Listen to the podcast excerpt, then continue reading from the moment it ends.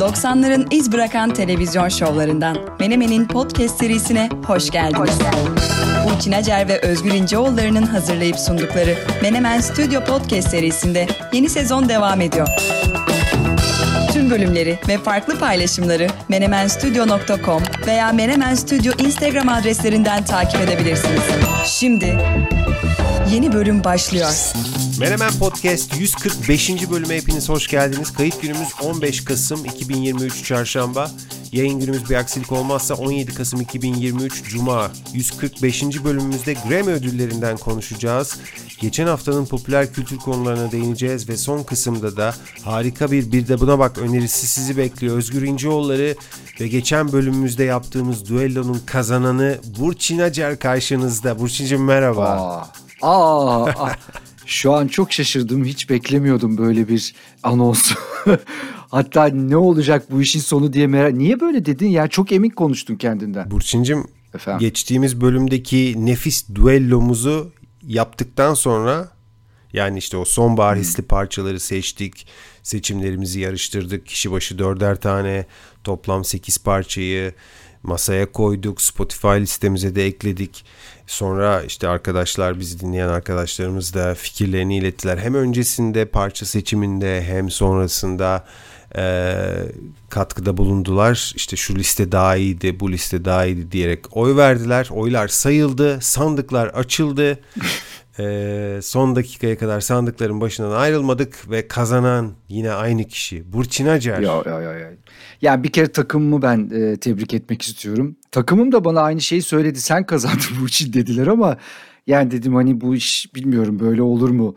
Ee, o onların katkısı ve desteği ve de önerileriyle eğer bir şey kazandıysak tabii onlar sayesinde oldu. Ben de onlara teşekkür ediyorum ama yani bilmiyorum tam böyle bir kazanan gibi de hissetmiyorum nedense böyle dolu dolu bir evet işte fa- öyle bir durumum pek yok. Bana göre biraz şeyler farklıydı işte hani e, ben daha bir hissel sen daha bir mantıksal yaklaştın. Dolayısıyla her ikisi de belki kendi dinleyicisi e, üzerinde galiptir diyelim. Ama güzel liste paylaştık. Bu arada şeyi söyleyeyim. Bir tane e, mesaj geldi bana. E ESRKC 34. Yani bu eser olabilir, Esra olabilir. Ee, bunun gibi bir şey olması gerekiyor. Bir de soyad var galiba. Diyor ki Selam Burçin düellonun kazananı benim açımdan sensin. Bunun için okumadım burayı. Bunu şey yapıyorum. Dance of the Bad Angels yani bu, bu seçimle aslında e, bu kazanan olduğumu söylüyor. Ama diyor ki bu şarkı aynı zamanda bir süre sizin programın jingle'ıydı. Bundan hiç bahsetmemeniz peki? Hatta şarkı ilk benim sizin program sayesinde benim için sizin program sayesinde dikkat çekilmişti. Ee, evet bahsetmedik hiç bunu konuşurken. Bizim programımızın jingle'ı mıydı? Değil miydi? Sanki öyle söyleyince ben de öyle duymaya başladım. yani değil miydi? Ee, hayır hiçbir zaman olmadı. Oh rahatladım. Yanlış mı hatırlıyorum yani yoksa bir dakika Ya ya. şeyi hatırlıyor şimdi bizim o hani ko- kolonyayla sahil yolunda böyle ne sahil yolusu ya Şile'de miydik neydik işte yakmıştık ya Kilios'taydı o çekim. Kilyos'tu tamam Kilyos'ta yakmıştık orada böyle o Dal- Dali'nin müziğiydi gibi hatırlıyorum ama Tabii ki o Dalin'in jingle'ıydı. Dalin Kolonya'nın jingle'ıydı. bravo. O da böyle bir aksak bir şeydi. Doğru. Şimdi bunu okuyunca ya dedim evet dedim acaba o muydu biz nasıl bunu atladık ama atlamamışız demek ki. Yo yo hayır jingle'ımız hiçbir zaman olmadı. Yani tabii ki 25 sene öncesinin konusuna bu kadar e, net hatırlamayabilirim. Bizim jingle'ımız hiçbir zaman Dance of the Bad Angel olmadı. E, Dalin Kolonya'nın jingle'ı bir ara e, jingle'ımız oldu. Giriş müziğimiz oldu. E, belki onunla mı karıştırılıyor bilmiyorum. Ya emin değilim. Olabilir çünkü bunu okuyunca benim aklıma yani o jingle, o görsel ve arkada Dance of the Bad Angel geldi. Dedim biz bunu nasıl atladık ama bir taraftan da sana güveniyordum Özgür. yani ben atlasam Özgür atlamaz ya burada bir iş var diyordum. Nitekim işte yayında bu işi de açıklığa kavuşturmuş olduk. Ee, yazan yazmayan herkese de tekrar teşekkür ederim. Evet evet yani şöyle Burçin'cim e, evet hisler belki gerçekleri veya işte ne bileyim rasyonalizmi yendi. O net bir şekilde ortaya çıktı. Yani sen kazandın bazı şeyler değişmiyor. Yaz parçalarında son dakika golüyle kazanmıştın. Sonbahar parçalarında daha net bir galibiyet aldın. Yani bayağı farklı bir galibiyet aldın ve durumu 2-0'a getirdin. Ee, galiba benim September parçası yaktı ya. Öyle düşünüyorum. Şey, hızlı diye mi? Evet ya galiba o yaktı beni. Böyle hani hani bu yani September, Eylül ama okey ama işte sen dedin ya ya bu benim için yaz dedin. Hani böyle çok net bir şekilde koydun ortaya. O his herhalde yayıldı. September beni yaktı. Şimdi Olabilir ama Ajda Pekkan seni bence başka bir yere koydu. Mesela Ajda Pekkan'la ilgili ben sonradan da başka güzel geri dönüşler aldım. Yani onu hatırlatmış olmam bence e, iyi, iyi goldü. Sağlam e, goldü. gol de işte yetmedi o gol. Bir tane gol oldu sadece. Neyse Burçin'cim geriye kaldı iki mevsim. Peki. Kış ve ilkbahar ikisini de kazanabilirsem şüpheli. E, durumu anca beraberliğe getirebiliyorum. Herhangi birini sen kazanırsan bu mevsimler temalı duello serisi diyeyim. Benim için hüsranla bitmiş olacak. Yok yok hüsran demeyelim. İkisini de Hüsran sen demeyelim. kazanırsan zaten benim adıma hezimet olacak. Hüsran Yok. yani bir tanesini kazanırsam iki, iki yani ikisini de kaybedersem yine 4-0'a geliyor. O zaman hezimet, büyük yenilgi, rezalet falan filan. Öyle bir durum Başlıklar diyorsun. Evet, evet, evet. Öyle bir durum olursa zaten bu duello fikrini ortaya koyan, bulan, uygulayan herkesi en güzel hislerimle kucaklayacağım.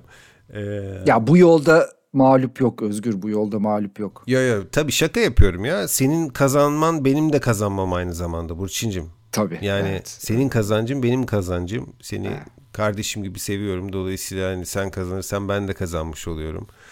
Ee, kış temalı parçalar düellosu için Ocak ayını e, öneriyorum. E, ilkbahar temalı düello için de Mart ya da Nisan aylarını öneriyorum. Kabul ediyorum. Ee, kış konusunda iddialıyım.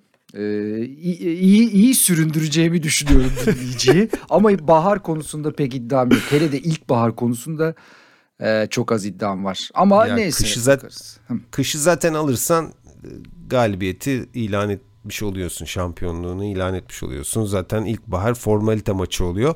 E, bu arada ben de galiba kışta senin taktiğini uygulayacağım. Hmm. Hiç böyle uğraşmayacağım. Winter içinde içinde Snow. içinde winter geçsin, snow geçsin. Yok işte January falan filan hiç. Hayır. Tamamen seçeceğim en iyi parçaları.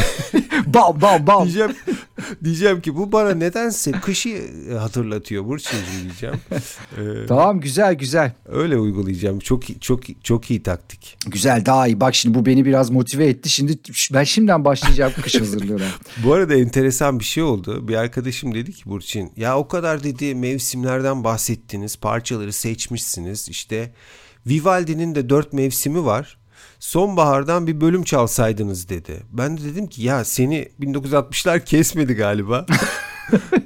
ya biz 2000'leri neden almadık diye pişmanlık yaşadık. Adam 1700'lerden istek parça yaptı bana. E ya tamam sanki Vivaldi bizim hakkımıza gelmez yani. Tabii ki gelir de yani o oralara gidersek oradan hiç çıkamayız Özgür. Evet. O yüzden biz 62 bin bunu tabii değerlendiririz kış zamanı. Ee, bakarız belki Evet. 2000'le ki bence galiba 60'ları kışın eleyebiliriz. Neyse bununla ilgili bakarız. Dinleyicilerimiz de bize önerilerde bulunabilirler çeşitli düellolara dair. Bizim arşivimiz geniş, şarkılarımız çok. Bunları herhangi bir düelloda tak tak tak tak ortaya koyabiliriz. Ee, o konuda da fikirleriniz varsa bize DM'den işte Instagram altına posttan bir yerlerden ulaşabilirsiniz. Evet dinleyicilerimizin çok kaliteli olduğunu biliyorduk ama Vivaldi'den istek parça yapmak bambaşka bir seviye oldu. Özgür. Şimdi tamam güldük eğlendik. Sonbahar şarkıları dedik eskiye döndük. Bir şeyler yaptık. Ama şimdi artık bugüne bir gelelim. Ayağımızı bir yere basalım. Seneyi tamamlıyoruz. Müziğin en büyük gecesi Grammy ödülleri için adaylar açıklandı.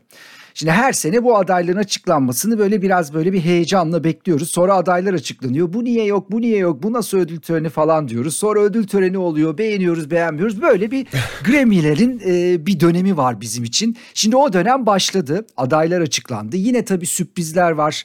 e, eleştireceğimiz yerler var. Bir takım enteresan ayrıntılar var.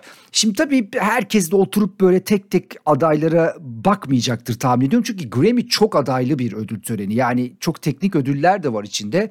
Dolayısıyla biz biraz özet yapalım istedim. Ee, biraz şöyle bir hani hem seneye bir bakış açısı bu hem de Bu ödül töreninde bizi ne bekliyor biraz e, anlatmak isterim. Şimdi bence şöyle söyleyeyim bütün Grammy adaylıklarında ön plana çıkan sonuç şu oldu.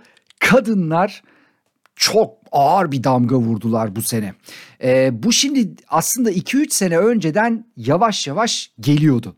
O zamanlar kadın aday sayısı azdı. Çok ciddi eleştiriler alıyordu e, Grammy komitesi ve onlar da diyorlardı ki tamam bunu değiştireceğiz, düzelteceğiz, toparlayacağız. Bir sene daha bekleyin, olmadı bir sene daha bekleyin falan.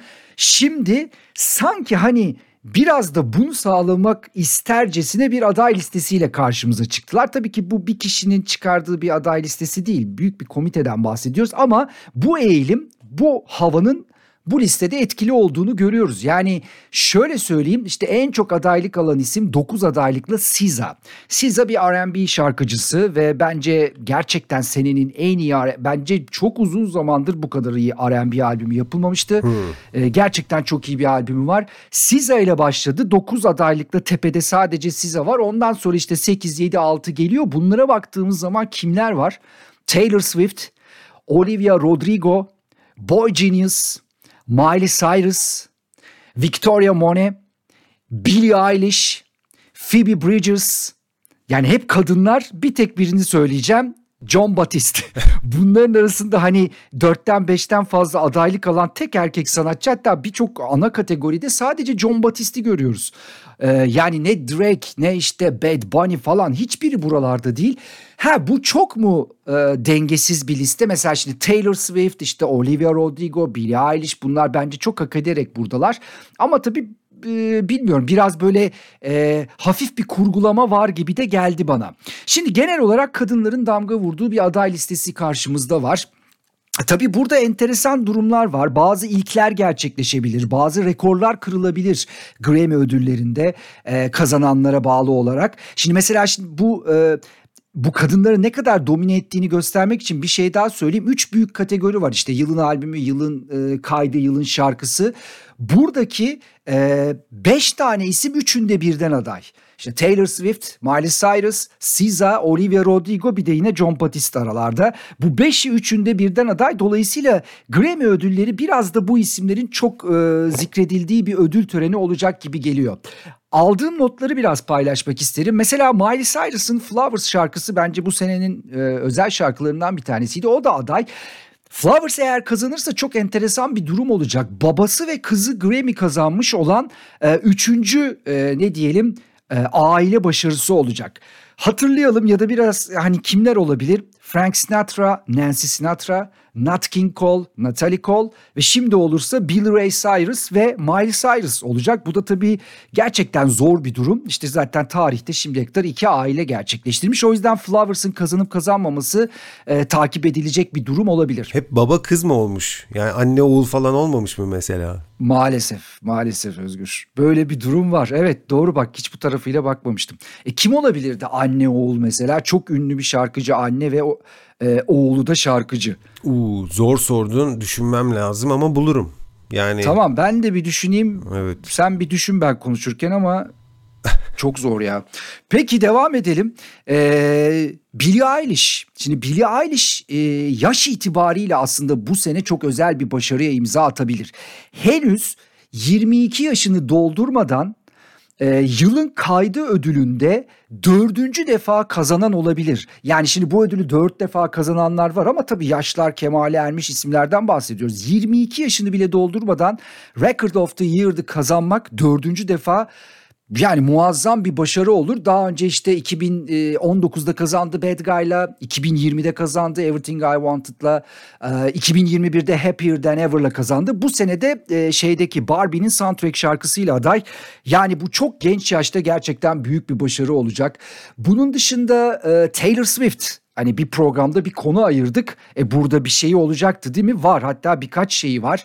Şimdi e, Midnights eğer yılın albümü ödülünü kazanırsa bu dördüncü e, defa yılın albümü ödülünü kazanması demek Taylor Swift'in. Bunu da tarihte başaran çok az insan var. Üçü de erkek. Frank Sinatra, Stevie Wonder ve Paul Simon. Şu anda Taylor Swift de dahil her biri 3 tane kazandı yılın albümü ödülünü. Bu sene Taylor Swift kazanırsa 4 yapıyor ve kendini diğerlerinden ayırıyor. Bir başka e, özel bir başarıya imza atabilir. O da 7 kez Yılın şarkısına aday gösterilen ilk kişi oldu. Kazanırsa burada da çok özel bir başarıya imza atmış olacak.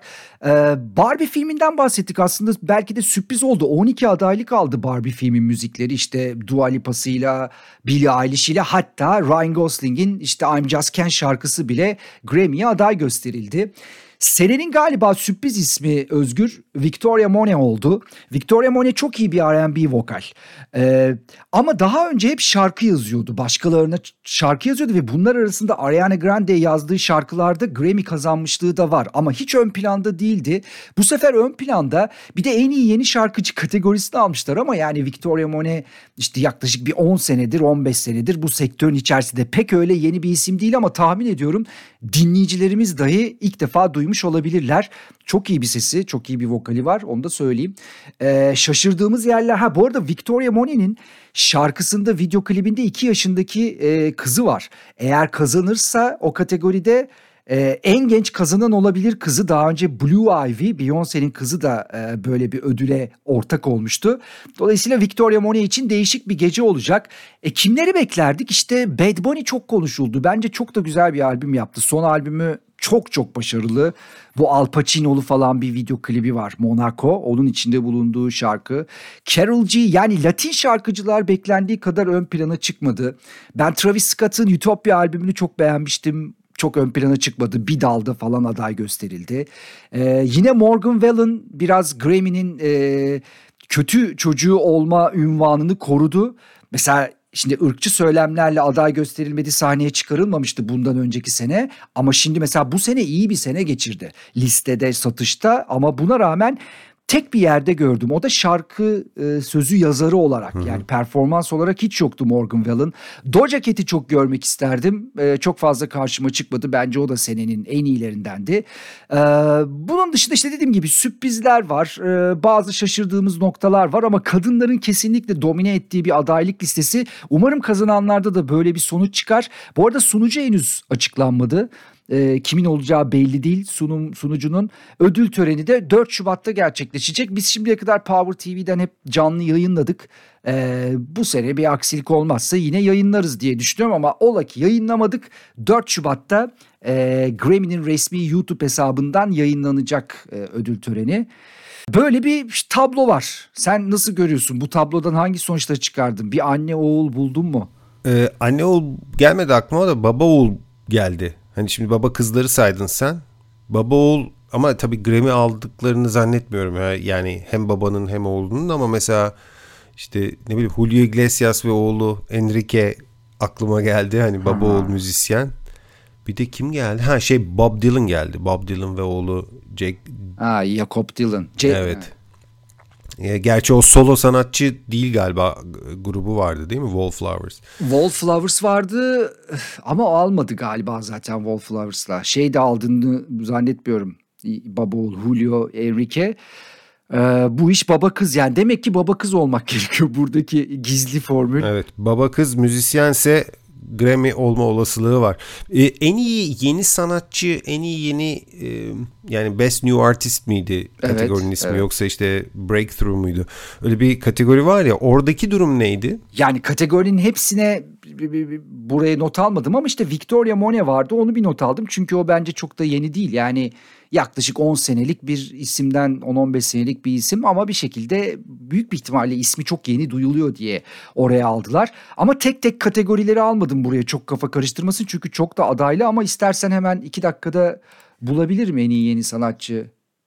Geçtiğimiz sene galiba ya Olivia Rodrigo'ydu ya da SZA'ydı galiba en iyi yeni şarkıcı kategorisinde Grammy ödülü kazanan. Şimdi bu seneyi merak ettim ben. Çünkü o da hani takip edilen, e, önem gösterilen ödüllerden bir tanesiydi. O yüzden sordum sana. Doğru. Ee, galiba Olivia Rodrigo almıştı. Bu sene kimler var? Bakayım şöyle adaylar. Coca Jones var. Evet. Fred Again var. Grace Abrams var. Victoria Monet var. Ice Spice var. Bak Ice Spice yani popüler anlamda çok iyi bir sene geçirdi. Jelly Roll var. Yani fena değil aday listesi. Ama burada Ice Spice popülarite olarak birçoğunun önünde gözüküyor. Burçinci ben bu bölümde bir konuya derinlemesine dalmak yerine yani böyle Grammy e, gibi yapmak yerine bu hafta dikkatimi çeken birkaç konuya böyle küçük küçük değinmek istiyorum. Senin için de uygunsa tabii ki. Ve başlangıcı kedilerle yapmak istiyorum. Şöyle ki kediler neredeyse 300 yüz ifadesi yapabiliyorlarmış. Bu geçenlerde dikkatimi çeken bir haber olmuştu. Tam içimden geçiriyordum yani hani böyle bir şeyi nasıl araştırırsın, nasıl sayarsın. Ee, sonra detayları bir başka haberde gördüm. İki tane araştırmacı e, bu işe dalmışlar ve demişler ki hani şuna bir bakalım. 53 tane kediyi yakından takip etmişler. E, aralarındaki böyle etkileşimi gözlemlemek için 10 ay harcamışlar. E, ve kedilere genelde böyle hani deriz ya mesafeli hayvanlardır diye e, ve bence biraz ön yargılı bir ifadedir bu. E, biraz da ister istemez köpeklerle karşılaştırılırlar ve köpekler tabii daha işte sokulgan, hareketli, atılgan e, tipler oldukları için kedilere biraz e, haksızlık olur orada. Bu mesafeli olduklarını düşündüğümüz ya da söylediğimiz kedilerin aslında oldukça etkileyici olduklarını öğrendiklerini söylüyorlar bu iki araştırmacı.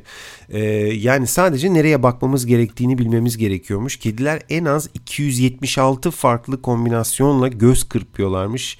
İşte kendilerini yalıyorlarmış. Kulaklarını, burunlarını, ağızlarını, bıyıklarını hareket ettiriyorlarmış. 300 dedim başta ama 276 tam e, sayı. İfadelerinin neredeyse yarısının e, dostane yani yüzde 46 diye bir sayı var önümde. Yüzde 37'sinin saldırgan, yüzde 17'sinin de belirsiz olduğu ortaya çıkartmışlar. Yani böyle mesela geriye doğru düzleşmiş kulaklar hoşnutsuzluğa işaret ediyormuş. Aa, aman evet. aman aman. Dik ve öne doğru eğilmiş bıyıkların ve kulakların ise mutluluğu işaret ettiğini söylüyorlar. Dolayısıyla öyle bir kedi görürsen yanına yaklaşabilirsin. Ama tabii yani mesela bu, bunları biliyorum. Bıyıklar bana çok mesaj verir kedide. Onun dışında tabii çok şey mesela gözlerin büyümesi bence benim mesela çok dikkat ettiğim şeyler mesela çok böyle odaklı olduğu zaman ve vahşi içgüdüleri çıktığı zaman mesela göz göz bebekleri falan büyüyor böyle değişik bakmaya başlıyor. Hani o bildiğin kedi yanaşayım sırnaşayım falan değil o başka bir şeye geliyor. Ne bileyim işte burnunu uzatması falan bir anlam ifade eder mutlaka. E, şaşkınlığında yüz hali farklıdır. Doğru aslında çok farklı yüz halleri var ama bir kediyle beraber yaşayınca bence çoğuna hakim oluyorsun. Yani şimdi saymadım kaç tanesi var ama aslında aşağı yukarı o ifadelerle anlaşabiliyorsun. Zor da olsa köpeğe göre daha zor da olsa ben anlaşabildiğimizi düşünüyorum bizim evdeki dostluğumuzda.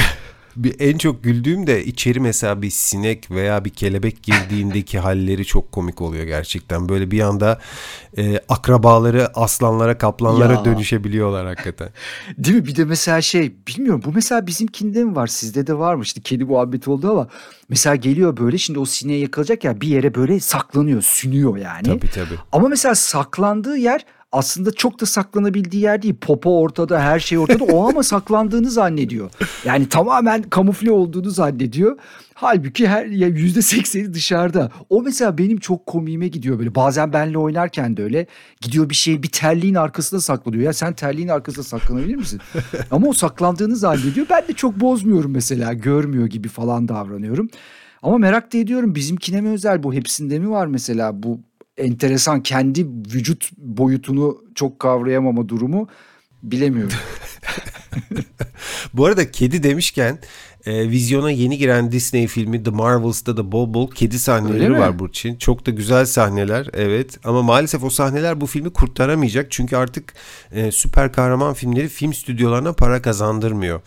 E, çok şaşırtıcı ama gerçek bu şu anda bu ve bu hale de kendileri getirdiler. Öyle çok öyle çok sayıda e, süper kahraman filmleri yaptılar ki artık seyirciye fenalık geldi. E, tabii ki hala belli bir yaş grubu e, severek izliyor bu filmleri ama kâra geçmeleri için çok daha geniş bir kitleye ulaşmaları gerekiyor. Çünkü bu filmleri yapmanın maliyeti çok yüksek. Şimdi e, hangi filmden bahsettim? The Marvels filminden bahsettim. Disney'e ait Marvel stüdyolarının son filmi 250 milyon dolara mal olduğu söyleniyor ki genelde bu, bu tip büyük filmler e, işte 200-300 milyon dolara mal oluyor ve Amerika'da ilk hafta sonunda 50 milyon dolar gelirin altında kalmış.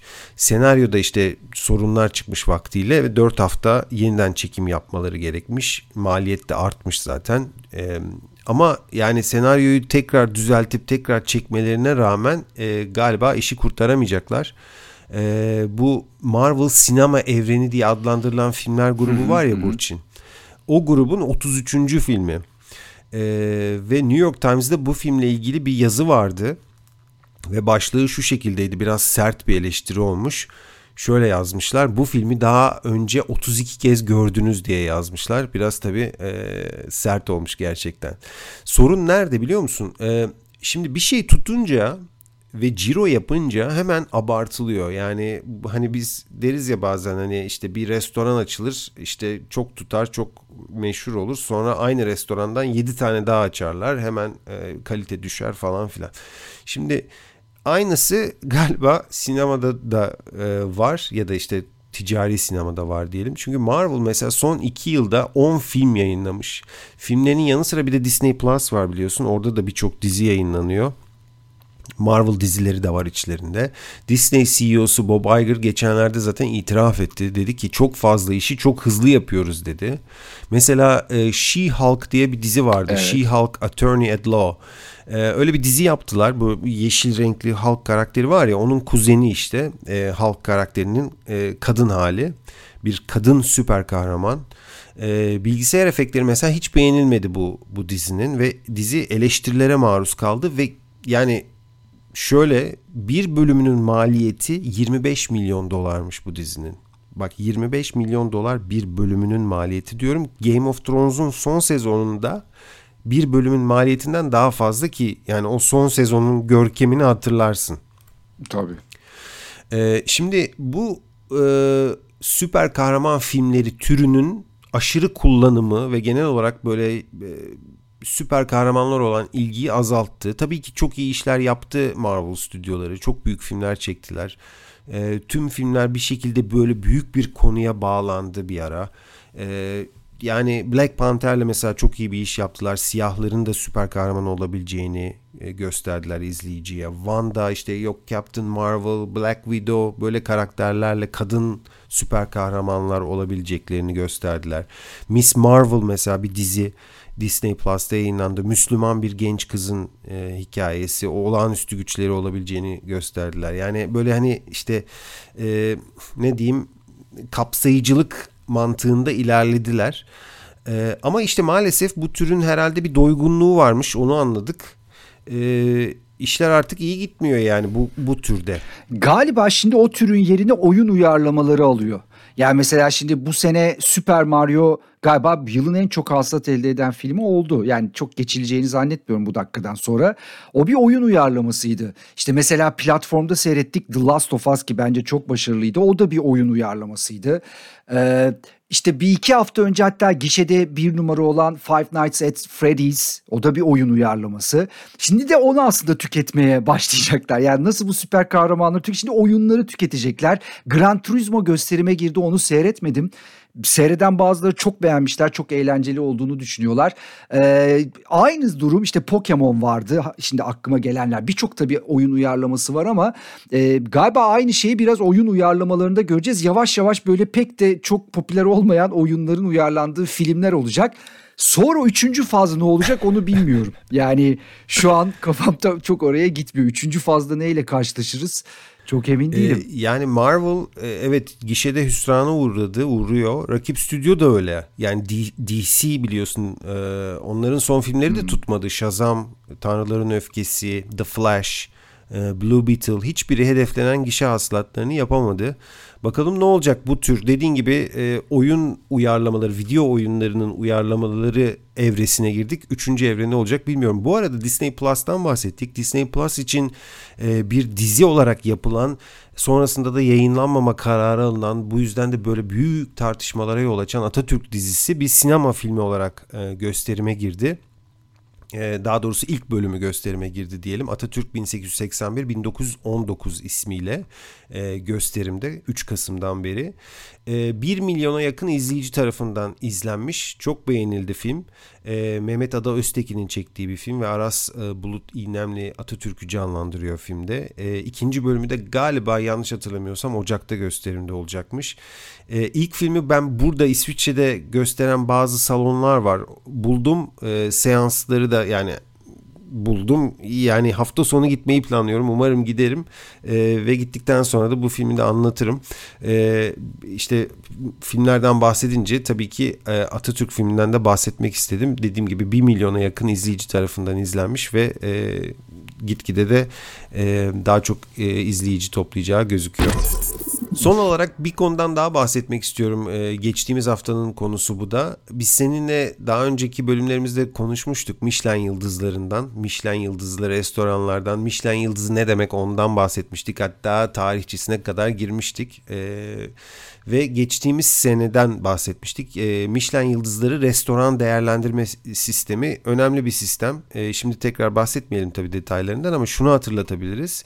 E, bu sistem dünyadaki en elit restoran değerlendirme sistemlerinden bir tanesi. İlk kez dediğim gibi geçen yıl e, İstanbul rehberini yayınlamışlardı. Bu yıl o rehberi genişlettiler. E, Türkiye'deki seçkiye sadece İstanbul'u değil bu sefer İzmir'i de aldılar ve Bodrum'u da eklediler.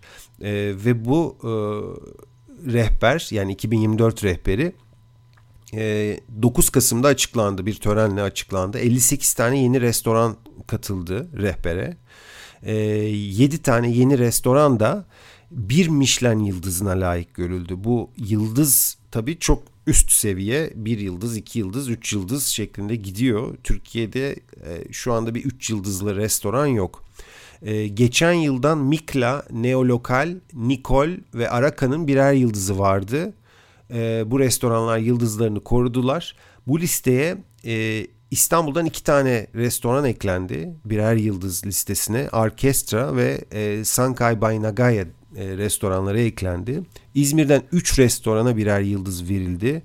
E, burası enteresan. Od Urla, Teruar Urla ve Vino Lokal ki bu restoran da Urla'da. Yani Urla hakikaten e, bir üst seviye yeme içme merkezi oldu gerçekten epeydir e, ismini duyuyorduk. E, o, o, bayağı da zaman oldu Urla'ya gitme, gitmedim. E, çok da merak ediyorum. E, yani hakikaten çok elit çok güzel restoranların olduğu bir yere dönüştü. E, Bodrum'dan da Maça Kızı e, ve Kitchen restoranları birer yıldızla derecelendirdiler, derecelendirildiler. E, bu arada unutmadan e, İstanbul ve Türkiye'nin ilk ve tek iki yıldızlı, iki Michelin yıldızlı restoranı Türk. E, 2024 rehberinde de iki yıldızla derecelendirildi. Yani iki yıldızını korudu Fatih Tutak e, ve ekibini de tebrik etmek lazım hakikaten. E, daha önce anlatmıştım tekrar söyleyeyim kısaca. Rehber sadece böyle yıldızlı restoranlardan oluşmuyor. Yıldız altı dereceler de var. İşte Bib Gurman demiştik, e, Michelin seçimi demiştik. Bunları anlatmıştık. Ee, dediğim gibi bu seçkilere de toplamda 58 tane e, farklı fiyat gruplarına ait, farklı e, tatlara ait, farklı e, türlere ait restoranlar katıldı. E, yeme içme merakları kesin çoktur aramızda. Bir şu anda bizi dinleyen arkadaşlarımızın arasında. Bir de bunlara baksınlar diyorum. Yepyeni restoranlar, yepyeni e, öneriler, yepyeni seçkiler. E, yani sonuçta Türkiye'ye turist geldiği zaman e, bir restoran aradığı zaman e, baktığı yerlerden bir tanesi bu. Baktığı kaynaklardan bir tanesi bu orada bu kadar restoranımızın olması e, ve turistlere yön vermesi, seçmesi ve bu işletmelerin bir şekilde ticari anlamda bir yere gelmeleri ki bu işletmeler tabii ki e, çalıştırdıkları insan sayıları açısından da bir böyle hakikaten endüstri durumuna geldiler. E, çok sevindirici bir olay. Hakikaten önemli buluyorum ve bundan da bahsetmek istedim bu bölümde. Fatih Altaylı bir ele, ciddi bir eleştiri yazmıştı bununla ilgili. Hani bunlar bunlar var ama şunlar şunlar yoksa hani bu nasıl liste gibilerden. ben şimdi tabii bu bu restoranların hiçbirine gitmedim. Hani o Durla'yı biliyorum ama e, o yani bir, bir yorum yapmayacağım o yüzden. Ama sen bilmiyorum hani listeyi dengeli buldun mu? Biraz eleştirilir tarafı var mı? Her liste eleştirilir tabii de Ee, sen nasıl yorumladın? Ya şimdi Fatih Altaylı tabii bu, bu işe meraklı. Yani herhalde bütün restoranları gidiyor, deniyor. Hatta bir tane biliyorsun o YouTube kanalında e, konuk alıyor ve konuklarından bir tanesi de geçtiğimiz haftalarda Fatih Tutak'tı. E, Türk restoranının kurucusu. E, yani bu listeyi doğru bulup bulmama konusu tabii çok tartışmalı ve bütün ülkelerde tartışmalı. Yani sadece Türkiye'de değil. Michelin listesi, Michelin rehberindeki restoranlar doğru seçim mi? Başka e, restoranlar olmalı mıydı? Şu restorana yıldız verilmeli miydi? Şu restorana verilmemeliydi? Bu çok tartışılacak bir şey. E, yani tabii ki mesela benim bir restoranım olsa ve çok iddialı olsam ve yıldız alamasam e, biraz kendimi haksızlığa uğramış gibi görebilirim. E, ben, ben hani doğru seçimler mi bunlar? Yani benim gittiklerim arasında evet hepsinden büyük keyif aldım. Dolayısıyla hepsine yıldız verilebileceğini düşünüyorum. Tabii bu gittiklerim arasında konuşuyorum. Ee, yani bir iki tane hakikaten alabilecek ve almamış restoranda sayabilirim ama saymayacağım. Dolayısıyla isim vermek istemiyorum. Ee, ama bu işte bir, bir yandan restoranları da böyle itekleyen, arkadan şey yapan, hmm. zorlayan işte hadi hadi e, kendilerini de e, bir şekilde daha da iyi olmaya zorlayan bir e, derecelendirme. Hatta bununla ilgili filmler bile var. Hani şefler böyle o kadar hırslanıyorlar ve o kadar zorluyorlar ki ekipleri. Bununla ilgili filmler var, hikayeler var, romanlar var.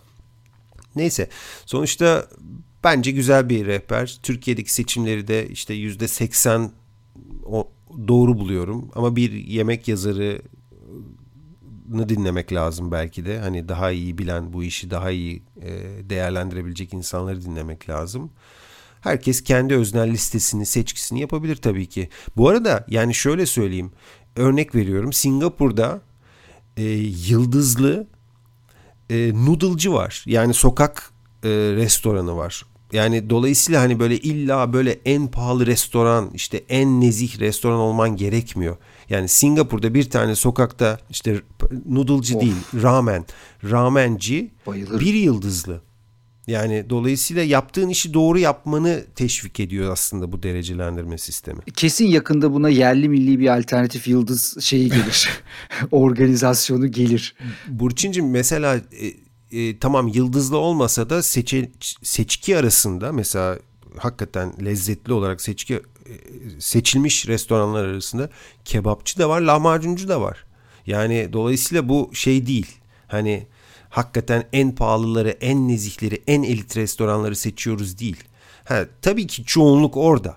Ama hani lahmacuncu da var ya. Tamam ben tatmin oldum. Tamam teşekkür yani ederim. Yani bu açıklamalardan tatmin oldum. Ee, tabii bir de Vedat, Vedat Milor'u dinlemek isterim. Bilmiyorum tabii bu konuda ki, konuştu yani, mu konuşmadı mı? hayır hayır onu demiyorum ya onun için demiyorum. Bu, bu konuyla ilgili bir yorum yazı yazdım hiç rastlamadım yani takipte ediyorum ama belki de paylaşmıştır şimdi e, kesin emin konuşmayayım. Peki. O zaman bir de buna bak önerisiyle e, güzel bir final yapalım. Şimdi Özgür, Jill Furmanowski Jill Furmanowski belki hani bu fotoğrafçılıkla ilgilenenler biliyordur ama e, çok da fazla popüler bir isim olmadığının farkındayım. Jill Furmanowski bir fotoğrafçı ve bir müzik fotoğrafçısı aslında. Grupları, müzisyenleri, onların anlarını, konserlerini fotoğraflıyor ve bunu çok uzun zamandır 30 yılı aşkın süredir yapıyor ve kendi kategorisinin neredeyse işte top 3 isminden bir tanesi.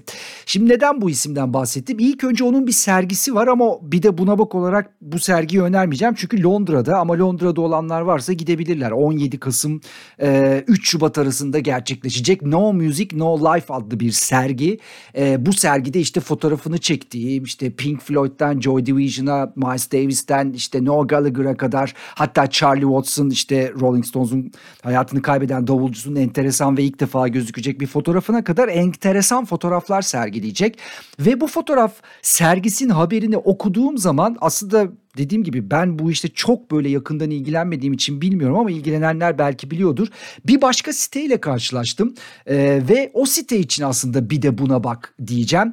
Jill Furmanowski'yi bir tarafa koyuyorum. Londra'da olan dinleyicilerimiz bu sergiye gidebilirler. Jill Furmanowski bu sergiyi Rock Arşiv ve Proud Galleries işbirliğiyle yapıyor. Ben de dedim ki bu Rock Arşiv ne ya dedim yani neyin arşivi bu? Hangi rock'ın arşivi? Bir girdim. Müthiş bir fotoğraf sitesiyle karşılaştım ve bu siteyi de Jill Furmanovski kurmuş aslında. 1998 yılında kuruyor ve işte biraz önce bahsettiğim fotoğraflar var ama burada şöyle bir değişik bir durum var. Ee, kendisinden başka da işte 80'e yakın fotoğrafçı var, grafik tasarımcısı var, binden fazla görsel var ve bunların çoğu limited edition fotoğraflar ve satılıyorlar. Yani sen işte mesela ben Oasis'i seviyorum. Noel Gallagher'ın gerçekten hiç görmediğim çok enteresan bir fotoğrafını gördüm. Bu arada Jill Filmonowski ile Noel Gallagher arasında da böyle çok uzun yıllara dayanan bir e, arkadaşlık varmış. Mesela o fotoğrafı ve sınırlı sayıda basılan o fotoğrafı belli ölçülerle alabiliyorsun, satın alabiliyorsun. Bir gireyim bakayım dedim neler var neler yok. Çok şey var, çok şeyler gördüm. Müthiş fotoğraflar gördüm. Keşke o, o baktığımda çok param olsaydı da hepsini tık tık tık tık tık tık tık alsaydım dedim. Bunun çok iyi bir doğum günü yılbaşı hediyesi olabileceğini düşündüm. Ee, ne bileyim işte birbirine hediye almak isteyen insanlar olur falan. Buralara kullanılabilir. Mesajımızı verelim buradan.